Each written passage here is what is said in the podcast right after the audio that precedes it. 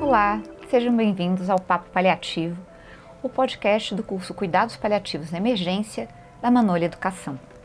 Eu sou Sabrina Ribeiro e hoje o nosso tema é o idoso frágil na emergência. E por que, que é importante falar sobre isso? Conforme a população vai envelhecendo, conforme as pessoas vão envelhecendo, vão se acumulando morbidades, necessidades, fragilidades. E o idoso é a parcela da população que mais busca os serviços de emergência e que tem muitas particularidades. Eu queria começar esse episódio contando a história de uma paciente. Essa paciente teve sua história contada no capítulo O Paciente Instável, do livro Cuidados Paliativos na Emergência. E para quem não leu esse livro, eu vou contar um pouquinho. É uma senhora de 92 anos, lúcida, mas frágil, que procura a emergência com uma insuficiência respiratória e um choque. Ela é evidentemente uma paciente grave, a gente precisa tomar uma decisão rapidamente, e aí a gente consultou a cuidadora principal que estava lá, que era a filha, sobre os valores da paciente. E essa foi uma conversa muito rica e uma conversa que eu me lembro até hoje, porque a gente falou: olha, a gente pode tentar priorizar que ela viva mais, mas isso pode envolver desconforto, é, uso de aparelhos, internação em UTI, ou a gente pode priorizar o conforto, mas ela está numa situação muito grave, então ela pode morrer em breve. Uma das coisas que me chamou a atenção foi o quão taxativa ela foi a respeito de não querer que a mãe fosse ligada a nenhum tipo de aparelho. Não, doutora, isso não. E aí, evoluindo na conversa, ela me contava que o dia a dia da paciente era muito relacionado, o prazer era estar junto das pessoas, a assistir televisão, a ler, mas que, é, e essas são as palavras dela, doutora, da última vez que ela ficou gripada, ela falou: eu tô indo. Minha mãe tá vindo me buscar. Ela viu a mãe. Então, é, eu acho que, de certa forma, ela tá preparada para morrer e ela tá tranquila se for a hora dela. E, bom, a gente tratou essa paciente de uma forma conservadora. O diagnóstico era uma embolia pulmonar e a gente não teve que invadi-la muito para entender isso, porque ela tinha uma trombose venosa, ficou meio claro. A gente internou numa unidade crítica, mas só com oxigênio, morfina para falta de ar e fizemos um pouquinho de soro para hipotensão. Essa paciente melhorou. Melhorou sozinha. A função renal que estava ruim melhorou. E por que, que a gente continuou coletando exames?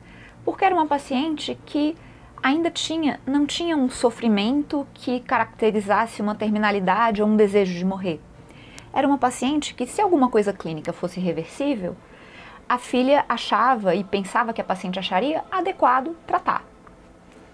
E aí ela foi melhorando, a função renal melhorou, ficou no oxigênio, a pressão recuperou, recuperou o nível de consciência, ficou linda, maravilhosa.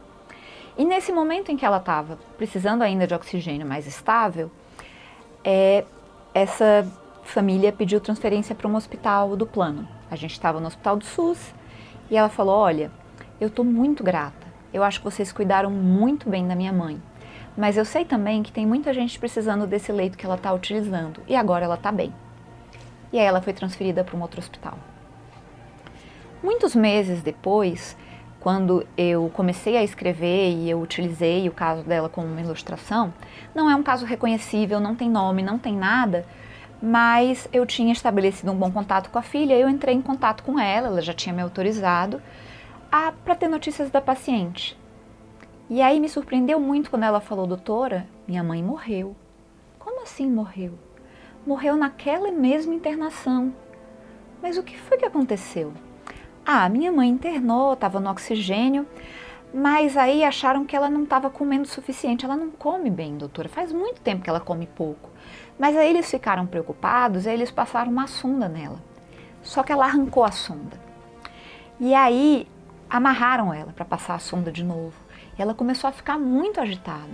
Aí deram medicação para conter. E, nossa, foi muito ruim, foi muito sofrido para ela. E aí, uma noite, ela vomitou e chamam de broncoaspirou. E minha mãe morreu naquela noite. Essa é uma história que tem várias nuances, né? Uma nuance é a questão do da dignidade do idoso, sabe?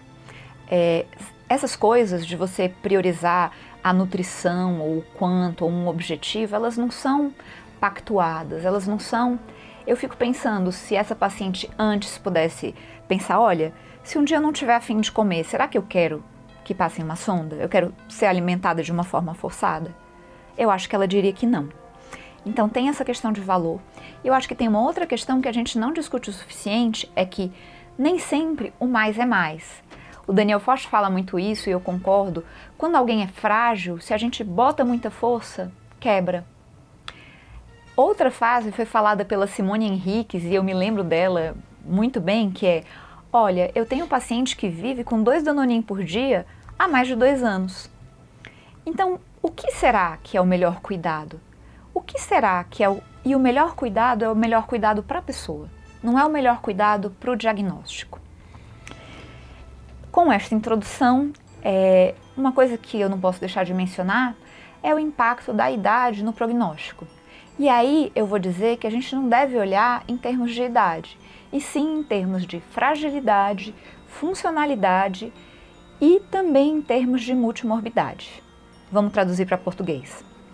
Fragilidade é a capacidade de subir uma escada, é a capacidade de andar um quarteirão, é o quanto esse paciente tem de reserva, né? E são atividades da vida diária, isso é fácil de você perguntar. Se o paciente não consegue mais fazer essas coisas, se ele está acamado, se ele passa o dia sentado, se ele tem uma artrite que impede, ele é um paciente frágil, ele vai ter piores desfechos.